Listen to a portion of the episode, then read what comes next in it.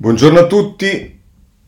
Buongiorno a tutti. Oltre a una rassegna stampa molto complicata oggi, eh, perché ci sono un sacco di notizie, ci sono stati anche dei problemi tecnici, me ne scuso, siamo in eh, un gran ritardo.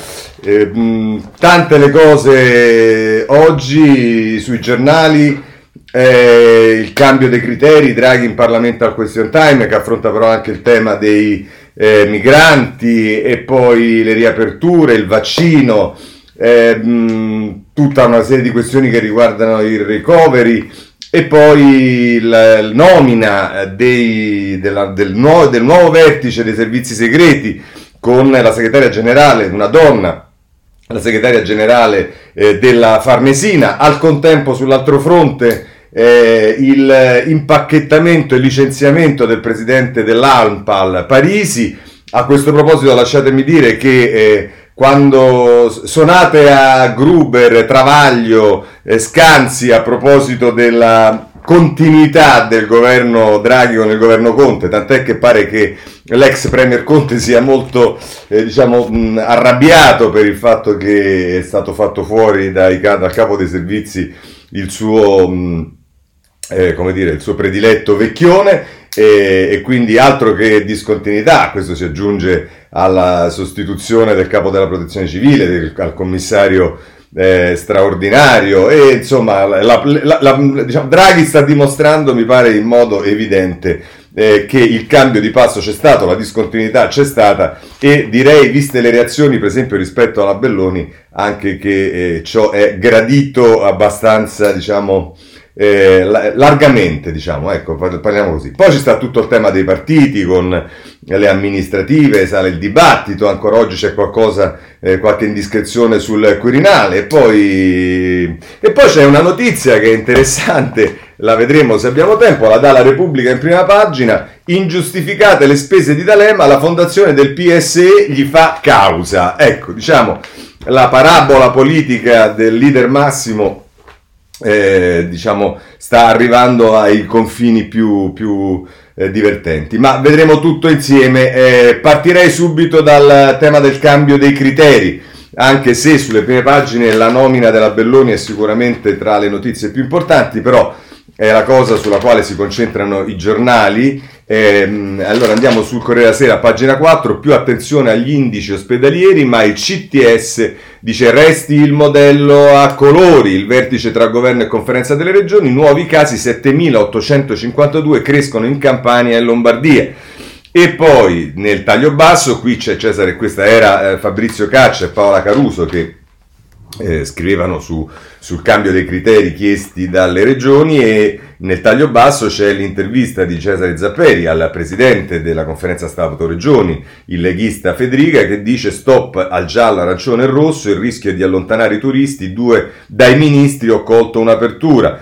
Eh, dice l'RTA va superato. Oh, ehm, questo è quello che dice il Corriere della Sera, che è esattamente direi quello che eh, dice anche la Repubblica, lo vediamo, non sarà più l'RT a decidere il colore delle regioni, dal 24 cambia il coprifuoco, nuovi parametri sono i posti letto occupati e il numero dei contagi. Draghi risponde alle pressioni di Salvini e qui lo vedremo poi dicendo che ci vorrà eh, gradualità. Ehm, eh, segnalo a pagina 7 della stampa eh, che eh, a proposito delle regioni ehm, eh,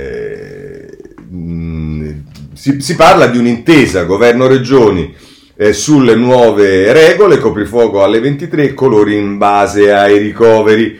Eh, l'obiettivo è riaprire le porte al turismo, eh, saremo più rigorosi sui paesi nei quali ci sono le varianti e vabbè, qui sono tutte le cose anche quelle che ha detto poi ieri Draghi e poi eh, sul tema delle... Mh, eh, delle, delle, riaperture, prove di normalità, così cambieranno le norme, tre regioni sarebbero già bianche, da fine mese mezza Italia può entrare nella fascia più ambita.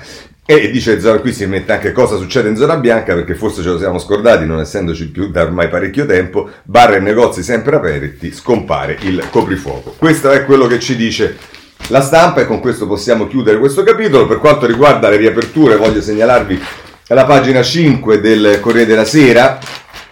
Serve ancora un po' di pazienza, è quello che ha detto ieri Draghi. La linea del Premier sulle riaperture, eh, bilanciare le regioni di economia e salute, eh, le ragioni di economia e salute, scusate, feste di matrimonio verso il via libera dal 15 giugno. E qui si dice quello che ha detto Draghi, il, il festeggiamento è un desiderio che abbiamo avuto tutti, ma può favorire i contagi, è fondamentale avere pazienza. Per quanto, quanto riguarda il turismo, il, il, nostro obiettivo è riaprire al più presto l'Italia al turismo, nostro e straniero. Si amplierà la sperimentazione dei voli Covid test. Eh, questo è quello che ci dice il Corriere della Sera. Mm, mi pare che eh, possiamo passare al tema vaccini, pur rimanendo sul Corriere della Sera, e qui abbiamo eh, alcune notizie. Over 40 prenotazioni da lunedì. L'EMA dice ok ai 42 giorni tra le dosi Pfizer, vaccini, l'accelerazione di figliuolo, ma è necessario continuare a immunizzare i soggetti fragili, superati 25 milioni di somministrazioni. Quindi morale, tra la scelta del CTS che voleva per l'appunto posticipare, posticipare a 42 giorni la, dose, la seconda dose di Pfizer, e la messa in guardia dello stesso Pfizer che diceva no guardate noi l'abbiamo testato per un periodo minore, interviene a copertura della decisione dell'EMA eh, della, della, del CTS l'EMA che dice va bene che ci sia la, il richiamo anche dopo 42 giorni. Eh, perché fare questo? Perché allungare? Ce lo spiega Giorgio è il presidente dell'AIFA, posticipando il richiamo, scrive a pagina eh, 7 il Corriere della Sera che lo intervista, posticipando il richiamo copriamo subito 3 milioni di sessantenni a rischio.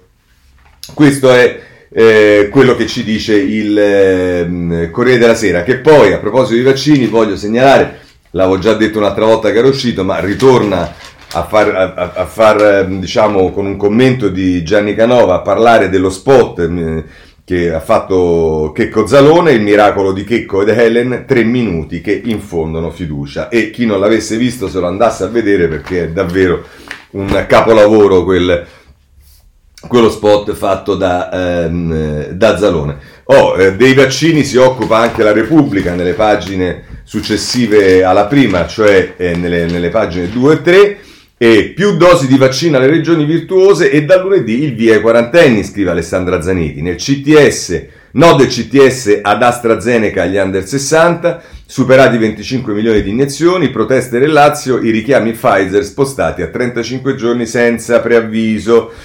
Eh, poi eh, c'è un'intervista a proposito di Pfizer a Valentina Marino, che è il direttore medico di Pfizer Italia, che dice i ragazzi sono solo l'inizio, presto immunizzeremo anche bambini ed, ed, e neonati. Elena Dusi che la intervista. Nell'ambito di questo ehm, c'è il tema della eh, del farmaco eh, italiano, frenata reitera, il farmaco italiano resta senza fondi, anche lo Spallanzani si sfila. E questo è per dovere di cronaca quello che eh, prendiamo dalla Repubblica.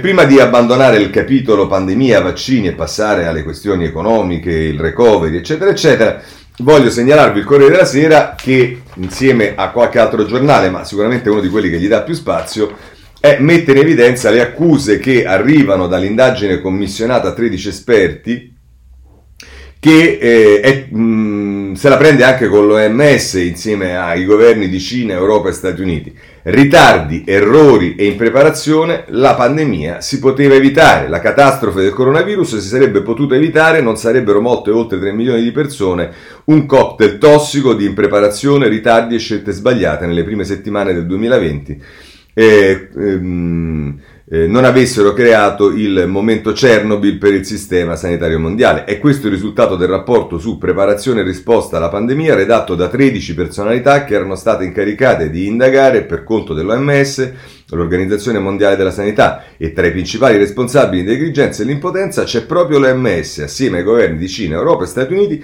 ai quali viene imputata assenza di leadership politica globale aggravata da nazionalismi e tensioni geopolitiche. Questa è la dura accusa che arriva da questi esperti. Um, andrei avanti a questo punto e mi concentrerei sul, eh, sui temi. Allora, innanzitutto sul recovery. Sul recovery ehm, eh, vorrei, diciamo, ehm,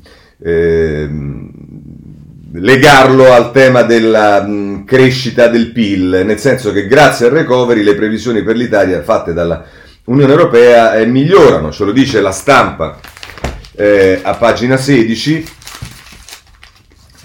Ehm,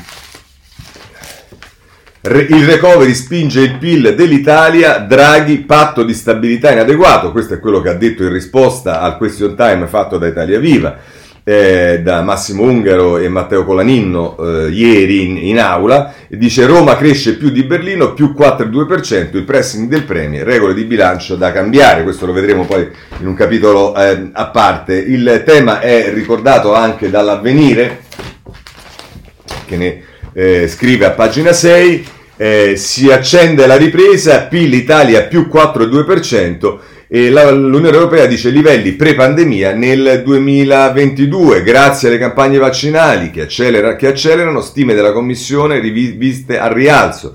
Roma per una volta non è falanino di coda ma in zona mediana e va meglio di Berlino. Questo è un po' il, la competizione che quasi, quasi impossibile, ma insomma che eh, qualche giornale vuole mettere eh, rispetto a quello. Eh, eh, segnalo sul sole 24 ore il tema che abbiamo già visto ieri, ma insomma allarme USA, inflazione vola al 4,2%. Questo 4,2% come vedete è un numero magico oggi.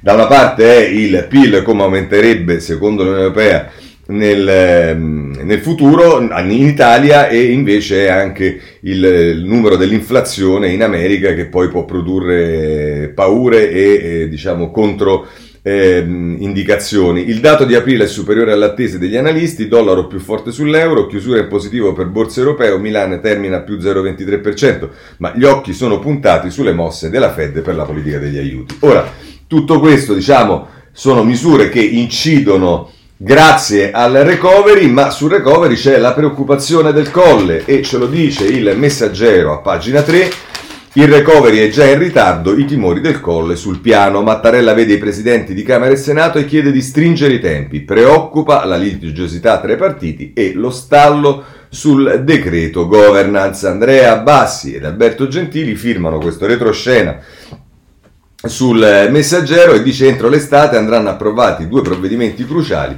semplificazioni e concorrenza. Insomma, il colle entra in campo per accelerare i tempi. Ora però sul tema del recovery eh, e quindi del fatto che il recovery, come sapete, prevede dei soldi a fondo perduto, una parte minimale, e poi invece dei soldi per prestiti, sono se non sbaglio 122 miliardi quelli che prenderà eh, l'Italia per ehm, in prestito e eh, di fatto sono debito. Ora ricorderete le parole di Draghi, non solo ribadite quando ha fatto le dichiarazioni programmatiche, ma addirittura nell'anno precedente a, se non sbaglio, un festival dell'amicizia, come si chiama, quello insomma di, di Comunione e Liberazione, distingue, distinguere tra debito buono e debito cattivo. E però Veronica Di Romanis oggi attacca abbastanza frontalmente se l'Italia cresce insieme al debito. Dice, fa riferimento a quello che sta accadendo, a come era il debito l'anno scorso, quest'anno come sarà quasi al 160% L'anno prossimo, dice, un livello così elevato non si era mai visto nell'Italia repubblicana, eppure il debito non è percepito come un problema, non dalla politica né dall'opinione pubblica. Relego di bilancio europeo sono state sospese. Gli Stati possono spendere senza temere di incorrere in una procedura di infrazione. Peraltro l'invito a spendere arriva proprio dalla Commissione europea che raccomanda di non ritirare sostegni a famiglie e imprese troppo bruscamente. Dal lato della politica monetaria, la Banca Centrale Europea BCE compra titoli degli Stati in maniera massiccia. I tassi restano quindi bassi, un contesto davvero favorevole. Non sarà così per sempre però. Con la fine dell'emergenza sanitaria la BCE potrebbe decidere di ridurre gradualmente l'ammontare degli acquisti, i tassi ricomincerebbero a salire con un impatto negativo sul costo del servizio del debito e anche questo scenario tuttavia non sembra preoccupare la classe politica italiana. Si è infatti radicata la convinzione che l'importante sia fare debito buono, quello che fa crescere e si ripaga da solo. Ecco l'attacco di fatto a Draghi. Questa posizione lascia alquanto perplessi per almeno due ordini di motivi. In primo luogo il debito buono è sempre debito, peraltro come spiegato nel PNNR il suo impatto sulla crescita è limitato, anche nello scenario migliore quello in cui i fondi europei vanno a finanziare investimenti, investimenti, con la maggiore efficienza e con un'elevata ricaduta in termini di crescita del prodotto potenziale. In secondo luogo, conclude De Romanis, aumentare il debito, anche se buono, significa ampliare il divario con gli altri paesi. Tanto più elevato è questo divario, quanto più elevata è la perdita di potere al tavolo negoziale di Bruxelles. Nei prossimi mesi i governi europei dovranno accordarsi su diversi dossier, quello sulle nuove regole fiscali più flessibili, sul completamento dell'unione bancaria con l'introduzione della garanzia unica dei depositi, ma anche quello sulla trasformazione del Next Generation EU in uno strumento permanente, Trovare un compromesso non sarà facile, si tratterà di decidere quanto debito si è disposti a mettere in comune in modo strutturale, in altre parole quanto rischio si è disposti a condividere. È assai probabile che i paesi rigorosisti, quelli che oggi si trasferiscono, trasferiscono risorse del Next Generation EU verso economie come la nostra, chiederanno prima la riduzione di questo rischio, leggi debito, e poi eventualmente la condivisione. In un simile dibattito in un paese con un debito elevato e in crescita come quello dell'Italia rischia di essere poco ascoltato, di non contare anche se si tratta di debito buono. E così la De Romanis sulla stampa. Andiamo oltre e a questo punto parliamo di riforma della pubblica amministrazione che è un pezzo, delle, è una delle riforme inserite nel recovery plan, ce ne parla in particolare il messaggero a pagina 8, i dirigenti della pubblica amministrazione si cambia, promozioni dall'interno. Il governo prepara la riforma, corsie fuori dalle selezioni destinate solo ai dipendenti, in arrivo anche contratti di apprendistato per portare i giovani nelle amministrazioni. Ci sarà un decreto per reclutare i tecnici da inserire in ministeri ed enti per attuare il recovery plan. Così, ehm, tra l'altro, nel provvedimento si dice eh, qui nell'articolo di Francesco Bisozzi, eh, concorsi, paletti alla valutazione per titoli, resterà solo per i profili altamente tecnici. Insomma, così è immaginata la eh, riforma della pubblica amministrazione come descritta da Il Messaggero. Abbiamo parlato delle regole eh, UE, abbiamo parlato di Draghi, lo riprende il messaggero a pagina 2, Draghi, le regole dell'Unione Europea devono cambiare, l'Italia non più ultima. Ha detto il Premier, il patto di stabilità è inadeguato, è fuori discussione che verrà modificato e qui sono pure le parole del commissario Gentiloni che parla di crescita molto robusta, la Commissione alza a 4,2% le stime, va bene, questo che eh, abbiamo visto. E diciamo che l'obiettivo di Draghi, secondo il retroscena di Andrea Bassi e Alberto Gentili, è quello di fuori dal debito gli investimenti strutturali e i prestiti dell'era Covid. Sul tavolo il rafforzamento dell'architettura dell'Unione Europea eh, su, proseguendo sulla via dei titoli comuni. Eh, però dice ma per ora non ci sarebbero ancora stati colloqui diretti su questo tema con la Merkel. Insomma, questo è l'obiettivo che si dà nel, constatando la, la, la, necessità di cambiare le regole, l'obiettivo che si dà eh, Draghi. Ehm, vorrei andare avanti perché, allora, abbiamo detto, eh, eh, Gruber, Scanzi, Travaglio e compagnia cantante. Sapete che succede? Ce lo dice a pagina 21 eh, la eh, Repubblica, Parisi, io fuori dall'Ampal, sarebbe una scelta grave, mi hanno legato le mani, su di me solo falsità, le mie misure non sono state capite, ma Di Maio non mi ha mai abbandonato. Eh, non ti avrà abbandonato, però te ne vai a casa e torni in America, cosa di cui gli americani saranno sicuramente molto contenti perché Orlando ha deciso con Draghi di commissariare l'Ampal e quindi viene meno anche il vertice. Questo è quello che dice eh, il diretto interessato su Repubblica. Poi se volete vedere cosa, sapere cosa ne pensano magari altri, andate sul giornale a pagina 9. Eh, via Parisi, mister, Red, mister Reddito Grillino, Ampal verso il commissariamento, se ne va il prof responsabile del flop navigator, così la mette il giornale. In maniera più neutra ma non meno evidente, il Sole 24 ore eh, a pagina 7 eh, la mette così. Eh, arriva il commissario all'Ampal, poi la riforma della governance. Via il presidente Parisi, dopo il commissariamento il timone a un direttore generale, al Ministero del Lavoro una direzione ad hoc di coordinamento e indirizzo. In ballo i 4,4 miliardi del PNRR, eh, così il Sole 24 ore. Salutiamo eh, con un caldo abbraccio eh, Parisi e... Mm, eh, per eh, diciamo uno che se ne va e che fa anche risparmiare non pochi soldi visto come li spendeva, c'è uno che eh, anche fa risparmiare questo è il presidente del Consiglio Draghi, il quale, come ci dicono tutti i giornali, e lo prendiamo dalla eh, stampa, eh, rinuncia al suo compenso. Draghi, niente compensi da capo del governo, Colau il più ricco, Amendola il più povero. Per il primo ministro, terreni e fabbricati in Italia e a Londra e l'ex manager Vodafone sfiora i 4 milioni. Queste sono le varie, diciamo, ehm, eh, le, varie, le, varie, cose che vengono messe nella dichiarazione dei redditi che fanno i ministri ogni anno. Eh, passiamo a un tema centrale che è quello dei servizi. Ora guardate, lasciatemi dire che non c'è solo, diciamo anche qui di nuovo citofonate a Travaglio, Gru, Gru, Gruber, eh, Scanzi e compagnia cantando perché eh, viene cambiato il vertice dei servizi segreti a proposito di discontinuità.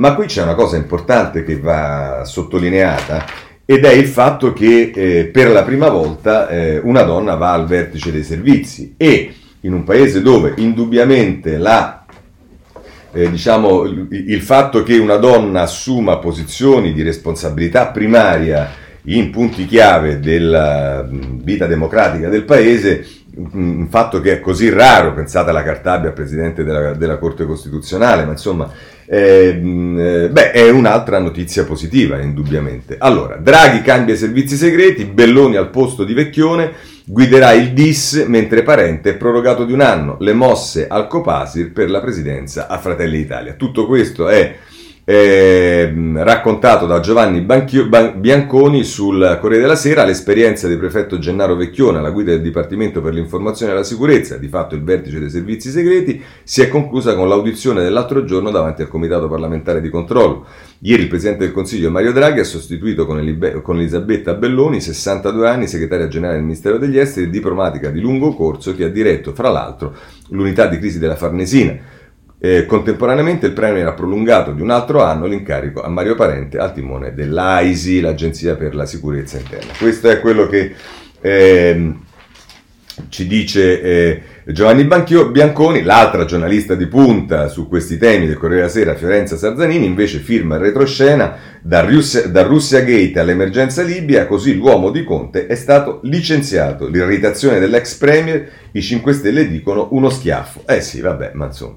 Eh, Massimo Franco nella nota dice scelte chiare che archiviano gli equilibri del passato. Il premier conferma di voler seguire una propria agenda senza troppi condizionamenti esterni anche nella strategia sulla eh, immigrazione. E eh, qui adesso poi vedremo perché eh, a proposito del, del mm, codice Draghi eh, c'è eh, Bay che eh, scrive sulla Repubblica ma lo vedremo ehm, lo vedremo tra poco. Mm, ehm, Repubblica dedica le pagine 6 e 7 al tema mettendola così Draghi nomina Belloni, la prima donna a capo dell'intelligence, il Consiglio dei Ministri sceglie l'ex segretario generale della Farnesina per la guida del DIS che coordina i servizi segreti, esperta e affidabile, ha seguito i dossier più scontanti, scottanti, scusatemi. E, mh, mm, eh, segnalo che eh, al Ministero degli Esteri così si apprende il suo ruolo sarà preso da Ettore Segui, conferma per parente al vertice dell'ASI. E poi Daniele Mastro Giacomo, che è il giornalista di Repubblica, eh, che eh, fu eh, rapito eh, e sequestrato, in, se non sbaglio, in Afghanistan. dice così dalla Farnesina mi tirò fuori dall'inferno afghano. Una volta liberato mi mostrò le foto scattate dal cielo e disse non vi ho mai persi di vista il racconto del giornalista di Repubblica sequestrato dai taliban. Sì, esattamente. E Carlo Bonini... Eh, Sempre qui citofonate a Gruber, Scanzi e Travaglio, la fine dell'era Conte e dei servizi segreti occupati dalla politica. Il Premier ha dato una caratura, una curvatura a questa figura che è molto vicina al consigliere per la sicurezza nazionale degli Stati Uniti. Così Repubblica nelle pagine 6 e 7. A proposito di eh, nomine, che non sono solo i, servizi segreti, vi segnalo eh, il domani in prima pagina con eh, Giovanna Fagionato, Draghi apre la stagione delle nomine, il ministro Franco detta nuove regole. Elisabetta Pelloni passa al Ministero degli Esteri la guida dei servizi segreti. Il Ministro dell'Economia ha preparato una direttiva che impone più trasparenza nelle scelte e limiti alle doppie poltrone, dai servizi alle controllate di cassa, depositi e prestiti. Questo è il ehm, diciamo, metodo che Draghi e Franco vogliono dare sul sulle eh, eh, nomine. Eh, se volete, diciamo, un titolo un po' più eh, sport, eh, diciamo, calcistico, ehm, è Aldo Torchiaro eh, che a pagina... Ehm, Ecco, a pagina 6 la mette così Elisabetta Belloni a capo del DIS. Servizi, Renzi batte Giuseppi. Sostituisce il generale Vecchione vicino all'avvocato del popolo, alle spalle ha una brillante carriera alla Farnesina, guiderà il Dipartimento delle Informazioni per la Sicurezza, Draghi commissaria ANPAL. E insomma questo è quello che abbiamo visto con un taglio che il riformista dà come una vittoria di Renzi su eh, Conte, ma mi pare che il tema sia un po' più, più, più profondo, insomma. Eh, codice Draghi, ehm, eh, lo, lo, vediamo... Eh, lo vediamo sulla Repubblica, Francesco Bei a pagina 25, eh, che tra l'altro eh, dice, ehm, eh, fa, fa, riferimento al, mh, al, diciamo, al, tema del coprifuoco e al tema degli immigrati affrontati ieri da Draghi alla Camera nel question time. Dice la prima, volta, la prima prova con la bestia del question time, uno strumento di botta e risposta a caldo con i parlamentari, Mario Draghi ha dimostrato di aver ormai imparato il mestiere. Ora francamente il suo botta e risposta sono tutte domande presentate due giorni prima e le risposte preparate, eh, il ministro, il Presidente del Consiglio vanno lì e leggono diciamo, le risposte, quindi adesso non è, non è, non è come funziona in Inghilterra, ecco per essere chiari. Ma insomma ma soprattutto ha rilevato un'altra parte del suo personale codice di governo, la panoplia di domande che gli sono state rivolte toccava tutti i, tempi, i, temi più caldi, dal caso del sottosegretario Durigon al turismo, dalle morti sul lavoro alla sofferenza del settore Wadling. È indubbio, tuttavia, che fossero soprattutto due i fronti politicamente più sensibili e difficili, quello del coprifuoco e naturalmente il boom di sbarchi in Sicilia. Entrambi terreni scivolosi perché è proprio su questi che si misurano ogni giorno le distanze tra i partiti della sua maggioranza. Draghi sembra procedere con un metodo del tutto diverso da quello adottato dall'altro premier tecnico che lo ha preceduto dieci anni fa, Mario Monti, a capo di quella che egli stesso eh, ribattezzò una maggioranza strana. Se Monti aveva cura di far partire dalla rampa di lancio del Consiglio dei Ministri sempre missili a testata multipla, ovvero provvedimenti che accontentassero o scontentassero allo stesso tempo sia la sua ala destra che la sinistra, in maniera che nessuno potesse cantare vittoria, Draghi sta sperimentando un sistema tutto suo, la sintesi la fa il Presidente del Consiglio senza curarsi troppo di chi lo tira da una parte o dall'altra. E conclude così Bay, è il codice Draghi, ascoltare le ragioni degli shareholder, del governo, ma poi decidere in solitaria, come a marzo sul condono delle cartelle esattoriali. Salvini lo pretendeva tombale, ma venne respinto. Così sarà anche sul coprifuoco, sulle riaperture, senza mettere a rischio la salute pubblica e sui migranti. Ascoltare tutti, seguire nessuno. Così è l'interpretazione che Bei, vice direttore della Repubblica, dà del metodo Draghi. Amministrative, eh, Corriere della Sera, pagina 12. Allora, qui ci sta amministrative, centrodestra e centrosinistra. E se ne occupa Emanuele Buzzi eh, scusate, se ne occupano Pala Di Caro e Giuseppe Alberto Falci. E su centrodestra ehm, eh, eh, l'era glaciale è finita, così Ignazio La Russa sintetizza il senso del primo incontro dopo mesi tra i luogotenenti del centrodestra sul tema amministrativo. E qui si dice che c'è stato questo primo incontro e che presto Salvini annuncia, per quanto riguarda il, il centrodestra, che ci sarà una eh, decisione entro maggio. Mentre poi ci si affronta, eh, il titolo è Centrodestra di gelo nelle città, Fratelli d'Italia, Albertini e Bertolaso, nessun veto, Salvini, nomi entro il mese, e poi però c'è nell'occhiello PD pasticcio primaria a Roma. E andiamo a vedere questo, dice nel campo del centro-sinistra, scrivono Di Caro e Falci, ehm, nel campo del centro-sinistra su Roma fanno invece discutere le primarie e soprattutto f- discutere il passo indietro di Monica Cirinnà, perché il partito le ha chiesto di farsi da parte? Si domandano alcuni parlamentari. La senatrice Democrat ha una forte base elettorale, è un volto riconosciuto per le battaglie sui diritti civili ed è vicina, indovinate un po', a Goffredo Bettini. E di conseguenza avrebbe dato filo da torcere al favorito Roberto Gualtieri. Ecco perché c'è chi sostiene che alla fine Cirinà formerà un ticket con l'ex ministro dell'economia. Fatto sta che Tobia Zevi, uno dei nomi che prenderà parte alle primarie assieme a Giovanni Caudo, eh, insomma saranno delle primarie durissime, eh, eh, considera il ritiro di Cirirna una brutta notizia, anche perché continua una candidata donna è essenziale. Il Nazareno lo sa e prima ha cercato di convincere Rossella Muroni, già presidente di Lega Ambiente, che ha detto di no. Poi ha iniziato un forte pressing nei confronti di Loredana De Pretis, dirigente di Leo. Un profilo che non appartiene al PD e che soprattutto non insidia la corsa di Gualtieri perché l'obiettivo in casa Dem è soltanto uno, incoronare Roberto. Ecco che cosa sono diventate le primarie. Ma ehm, a proposito del, eh, diciamo del, del, del, mm, del, rapporto tra i 5 Stelle e il PD, vi segnalo editoriale, l'analisi di Antonio Polito sul Corriere della Sera che inizia in... Eh, eh, prima pagina e dice è diventato difficile immaginare un nuovo ulivo, le tendenze a battere strade conosciute è un comportamento comune negli esseri umani, dice. Poi dice però si capisce dunque che anche nel PD si tenti di seguire la via dei padri, quella che in passato ha dato i migliori risultati. Ma rifare l'Ulivo con i 5 Stelle non sembra possibile, per due ragioni. La prima è che Giuseppe Conte non può rappresentare quel leader federatore, sopra tutti e super partes, che fu Romano Prodi e che, è indispensabile in un'alleanza tra diversi. La seconda ragione è che le tante forze politiche che componevano l'Ulivo avevano almeno una cultura politica affine, fondata sul riformismo, mentre i 5 Stelle appartengono per nascita e con immutato orgoglio alla storia del massimalismo e del populismo. Quando Chiara Bendino esclude al 100% che il Movimento 5 Stelle possa appoggiare il PD a Torino anche solo al ballottaggio, sta descrivendo un'incompatibilità genetica che rinnega la logica stessa del doppio turno pur di rilanciare l'idea dei democratici come nemico assoluto. Come si possa costruire su queste premesse un'alleanza strategica, auspicando un ritorno al maggioritario che faccia da camicia di nesso a un nuovo centrosinistra insieme con un partito e un leader che dichiarano apertamente di non essere né di destra né di sinistra, rischia di risultare incomprensibile. Rischia, vabbè.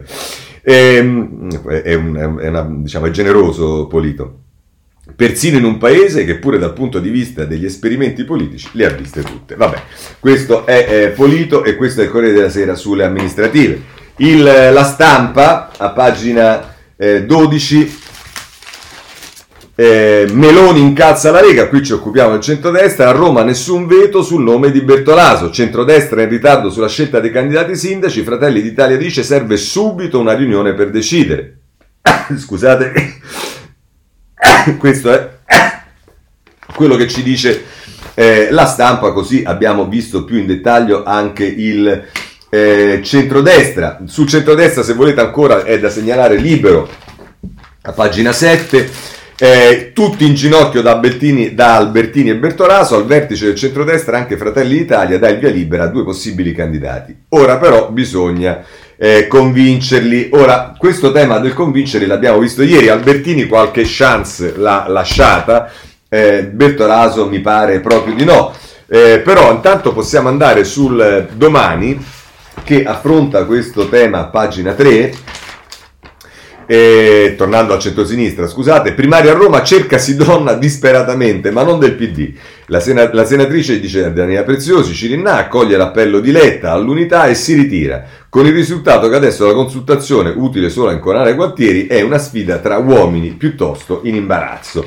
Eh, vabbè, insomma, ehm, amici miei, eh, saranno... Co- al- nessuno si sapeva perfettamente che le primarie erano state agitate soltanto per mettere i bastoni tra le ruote eh, a Calenda soltanto per non porsi il problema di un appoggio a chi è candidato già da una vita.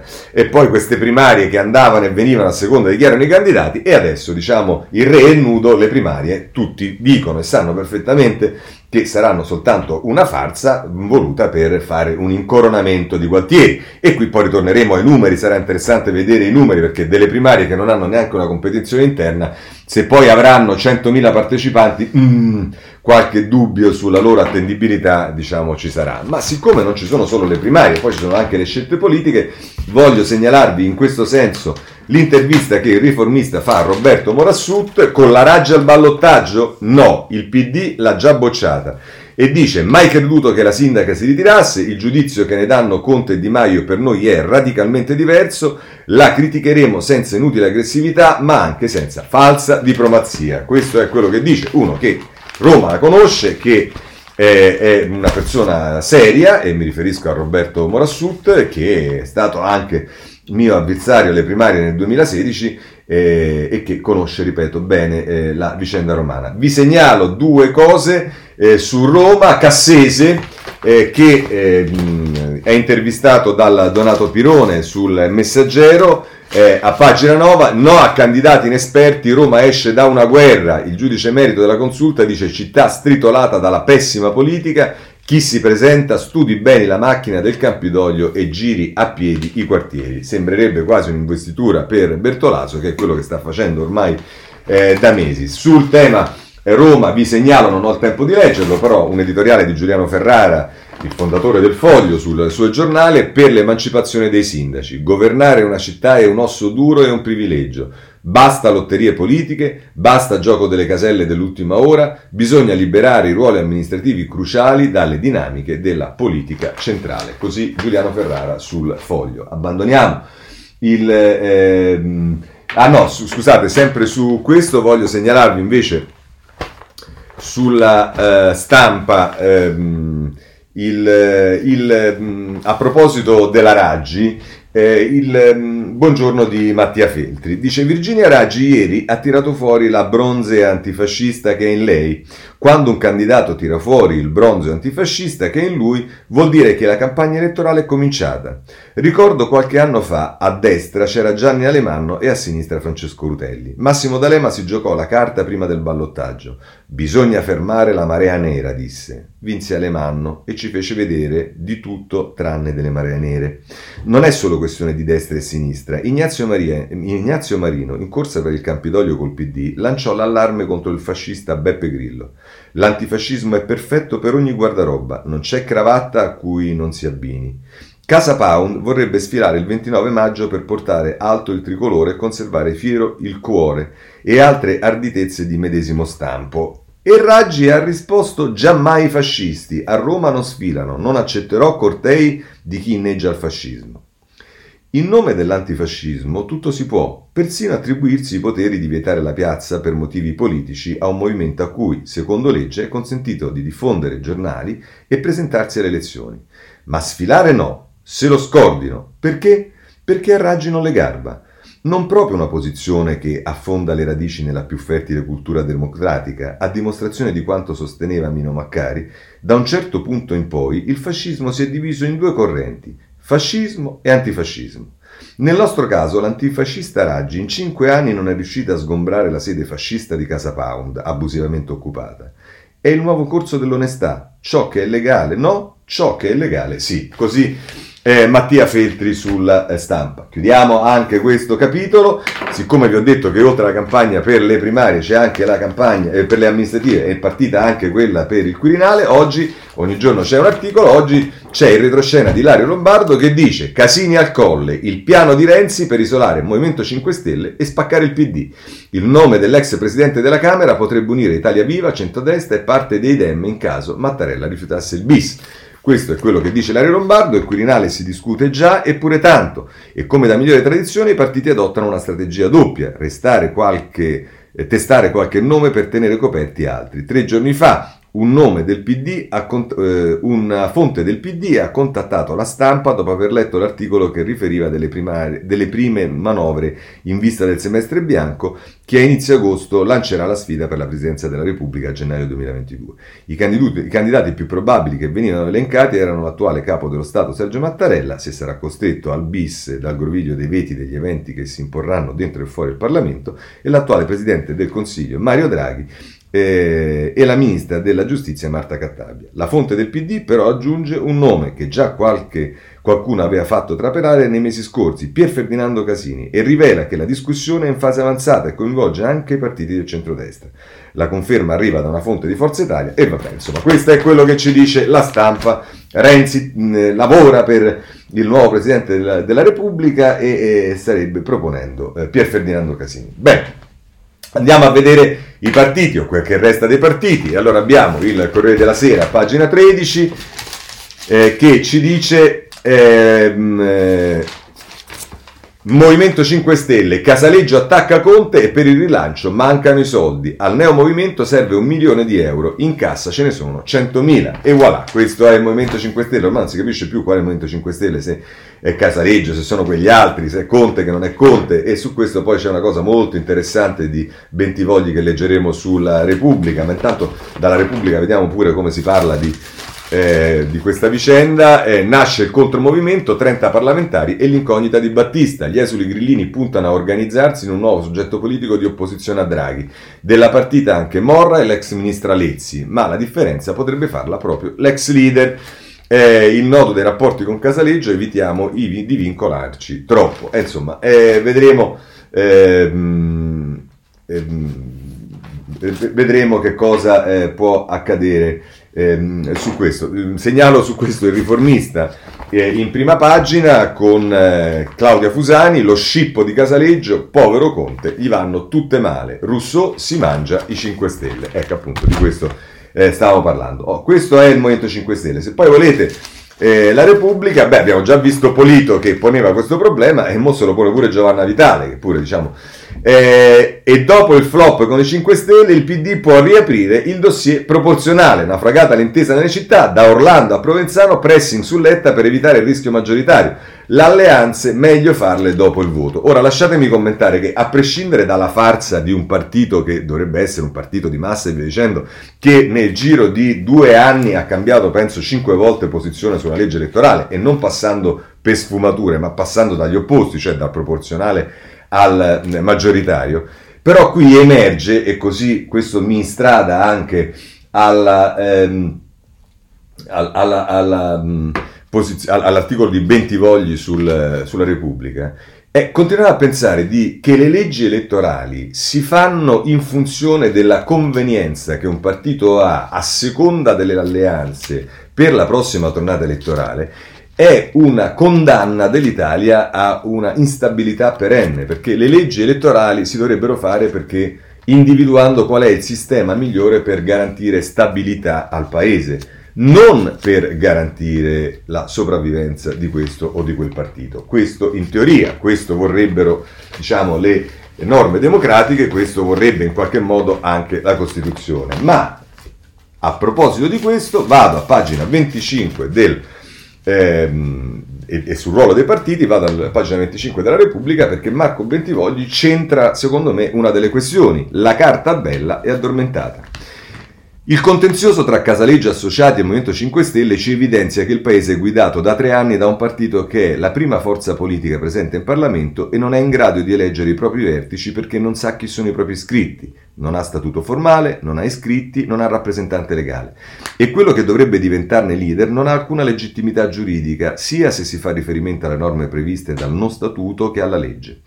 Lo scontro di natura economica con la SRL che possiede il partito lo porta nell'illegittimità. Insomma, i portabandiera della democrazia diretta hanno un garante non eletto da nessuno e si scopre che nel, del, nel tempio dell'1 vale 1 in realtà era in mano ad una SRL, come ha stabilito la Corte di Appello di Cagliari.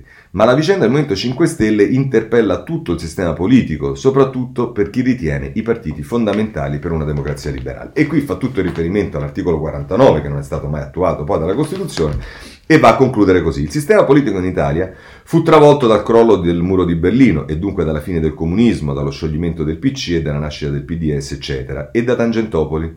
E l'implosione del sistema per via giudiziaria ha posto in modo fortissimo la questione della legittimità. Da allora non si fa che parlare di chi rappresenta chi, vedi il referendum del 1995 sull'articolo 19 dello Statuto dei lavoratori o il mantra stucchevole sui governi non eletti dal popolo. Il fatto è che, come sostiene l'ottimo Alessandro Maran, solo in Italia il sistema politico è stato colpito da una meteorite che lo ha annientato, come è accaduto con, il, con i dinosauri il che ha segnato l'esaurimento traumatico di una storia più lunga e di culture politiche che, sia pure ammaccate, sopravvivono in Germania, nel Regno Unito, negli Stati Uniti, eccetera. Per questo il nostro sistema politico, più che ai paesi occidentali, tende ad assomigliare a quelli dell'Europa orientale e il peso che fa perdere il patto della bilancia verso est è proprio la fluidità straordinaria del sistema politico, la fragilità organizzativa di quasi tutti i partiti e la loro incapacità di svolgere un ruolo trasformativo della propria identità. Anche per questo siamo impantanati in un'eterna transizione e sono naufragati tutti i tentativi di lavorare con tre bicamerali ad una riforma strutturale della Costituzione in maniera bipartisan e condivisa, così come la maggior parte dei 16 tentativi di procedere a colpi di maggioranza. Avere statuti veramente democratici e il loro rispetto non può essere un'interna corporis dei soggetti di rappresentanza e dei partiti. Siccome questi ultimi sono fondamentali dentro un paese democratico, tali verifiche non possono essere incidentali. Un esempio, se, un esempio, se ai congressi partecipano meno del 50% degli iscritti e non esistono norme a verifica terza e oggettiva sul tesseramento, quei congressi possono essere considerati validi? Anche per questo è necessario riprendere in mano le riforme costituzionali. Siamo sempre ad un passo dall'implosione e non solo per il PNR questo Paese ha bisogno di un impianto costituzionale, coerente, lineare, che consenta un'autentica partecipazione democratica e che favorisca un sistema di governo più stabile, più responsabile, più semplice. Molto interessante questa riflessione di Bentivogli.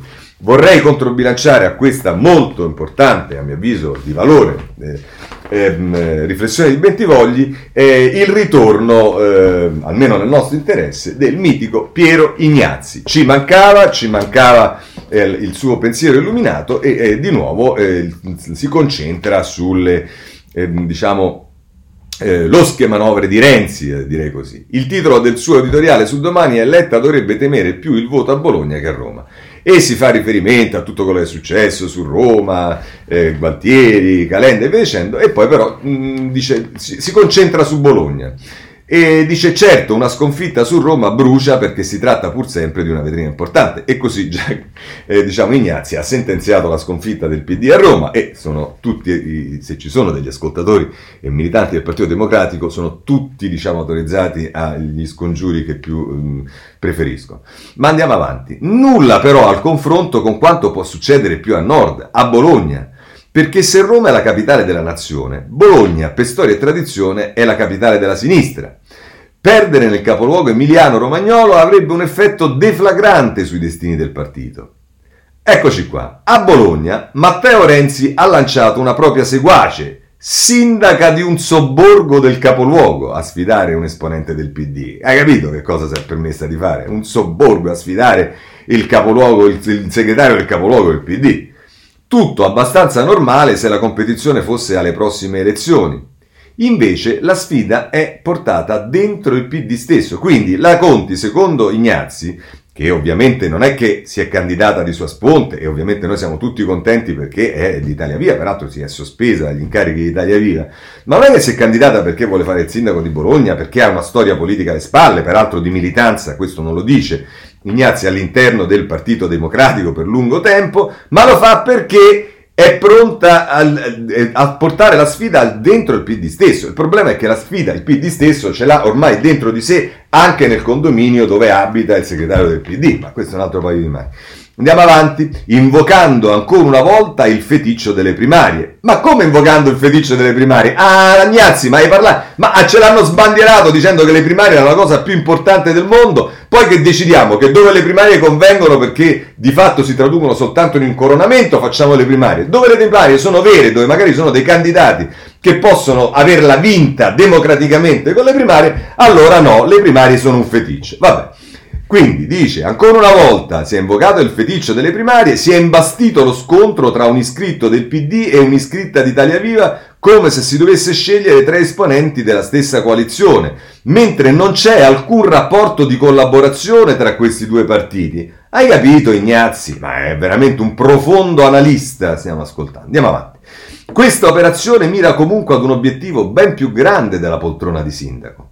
Matteo Renzi, giocando di sponda con i nostalgici della sua segreteria, tuttora presenti nel PD bolognese, che sono corsi eh, a sostenere pubblicamente la sua candidata e sfruttando la partecipazione già pubblicamente annunciata della destra alle primarie a favore dell'esponente renziana, vuole mettere in mora la segreteria del Partito Democratico e chiude così Ignazzi, è a Bologna che Letta si gioca autorevolezza e leadership. Diciamo, l'autorevolezza di Ignazzi se ne giocata il, eh, già, già, da parecchio, se la gioca anche il, il, domani a mio avviso, ma a prescindere eh, da questo, diciamo, eh, la, la, mh, mm, eh, a sostenere la Conti ci sono per esempio ehm, la Forgia che è stato fondatore dei Democratici e non mi pare che sia stato nella segreteria del PD, eh, ci sta... Ehm, ehm, eh, adesso non mi ricordo chi altro, ma insomma, ci sono persone che non hanno nulla a che vedere con eh, la eh, vicenda renziana e che pure eh, l'hanno appoggiata perché credono nella forza e nella capacità di, eh, di Isabella Conti. Vabbè, ma questo è Ignazzi e di che vogliamo parlare? Oh, vi abbiamo detto di D'Alema, e eh beh, beh, gustosa, siamo in fine da segna, anzi in fine no perché abbiamo un po', un po' di tempo, però non posso, come dire, eh, il censore, il... Mm, insomma, D'Alema. L'accusa a D'Alema da Bruxelles deve restituire 500.000 euro all'ex premier contestato l'incasso di 10.000 euro al mese da presidente della FEPS. La difesa, le mie prestazioni valutate da una società. Tribunale civile di Bruxelles. Per ora l'ultimo atto di questa vicenda è chiuso venerdì scorso, ma probabilmente ne ce ne saranno ancora. Oggetto causa per la restituzione di circa mezzo milione di euro, una citazione depositata proprio una settimana fa. Il proponente è la FEPS, la Fondazione degli Studi Progressisti, ossia la Fondazione dei Socialisti Europei, la Fondazione delle Fondazioni di Sinistra. Il ricevente, il penultimo presidente della stessa fondazione, ossia Massimo D'Alema al quale il Bureau chiede di restituire oltre 500.000 euro, che secondo i nuovi vertici della FEPS avrebbe intascato illegalmente. E a confermare tutto è proprio l'associazione in questione attraverso il suo segretario generale, Laszlo Andor, Abbiamo prestato, presentato azione legale venerdì scorso. L'ex leader DDS, ascoltato al telefono, risponde: Iniziativa immotivata. Andremo in giudizio e poi sarò io a chiedere i danni. Di certo è una vicenda che davvero mi amareggia. E eh, lo so, e eh, vabbè, ogni tanto un po' di amarezza rispetto a tante gioie procurate al mondo. Va bene. Ehm, eh, direi che a questo punto eh, c'è da. Sì, ma voglio segnalarvi una visto che abbiamo parlato di Renzi in tutte le salse dicendo, qui non viene esplicitamente eh, richiamato, però l'Andreas Version di oggi eh, non è male e si capisce che fa riferimento anche alla vicenda del, delle, della cosa di, di, di report eh, su Renzi. Dice, bisognerà pure trovarlo un accidente di accordo tra partiti che, governando insieme, discordano ovviamente sulle riforme di struttura quanto sulle, sopra, eh, su, sulle sovrastrutture da adeguare. Bisognerà pur trovarla quell'accidente di mediazione per non concludere la vita con un tè nel deserto e agguantare i più fortunati, gli ultimi barconi per Tunisi. Lasciamo stare la riforma dell'ingiustizia destinata a rimanere questione di mosse e di finte di corpo. Facciamola facile. Il ponte di Messina. Chi lo vuole e chi no. Occorre un compromesso. Il ponte si deve fare. Semplice, senza arzigogoli. Una campata, tre campate, fa lo stesso, però nient'altro.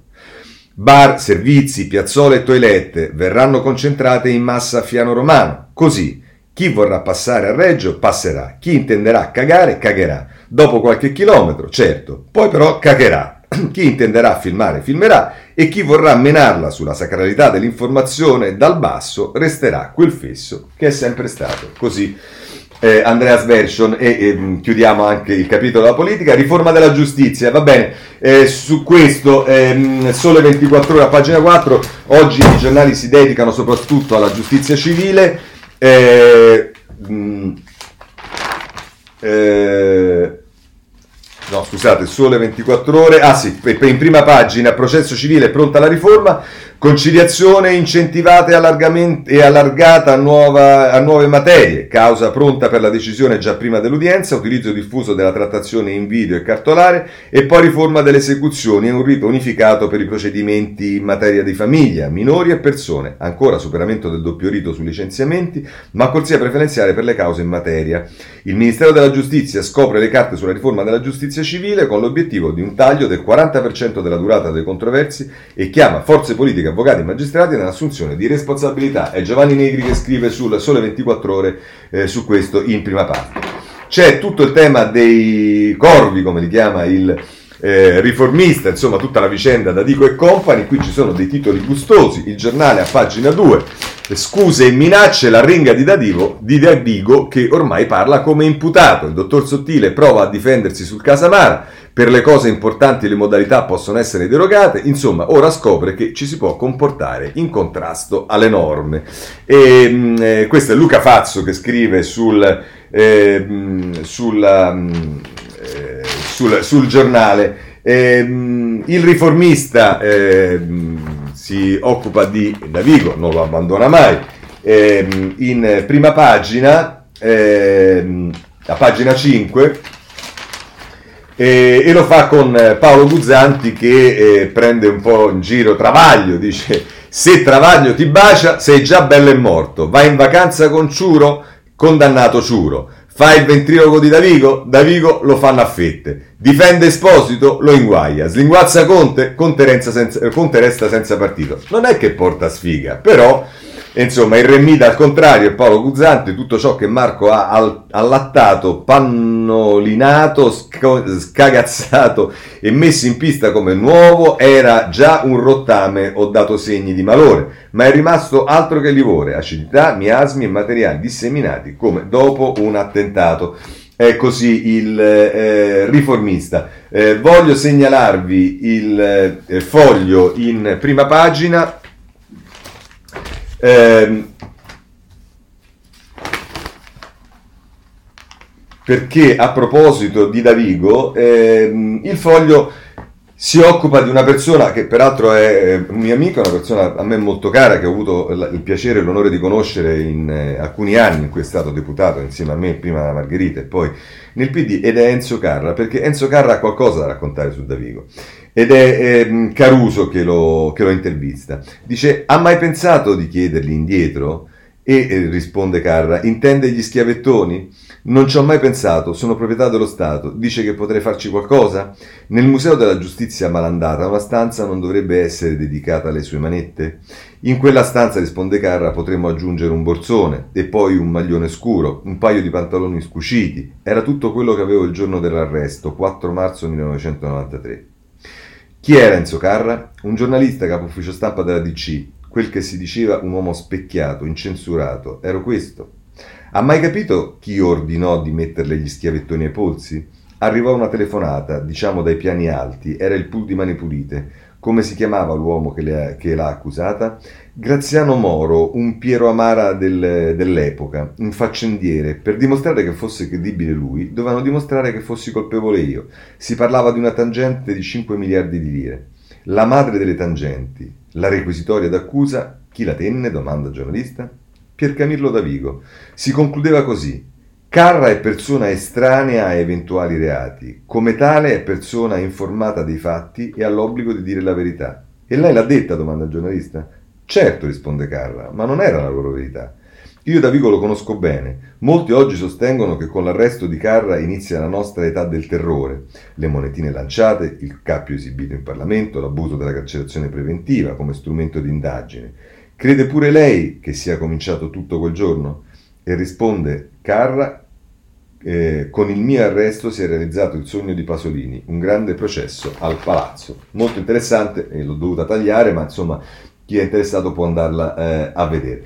Oh, eh, poi c'è tutto il tema della Procura di Roma e vabbè, qui è il giornale, il CSM nel caos sulla guida di Roma e oggi anche lo vuoi può tornare in gioco. Il Consiglio di Stato si pronuncerà sul ricorso del procuratore di Palermo, la vittoria dopo il sì a, Vi- a Viola è scontata. Prestipino sempre più in bilico, una sua riconferma sarebbe una forzatura, greco sul eh, giornale.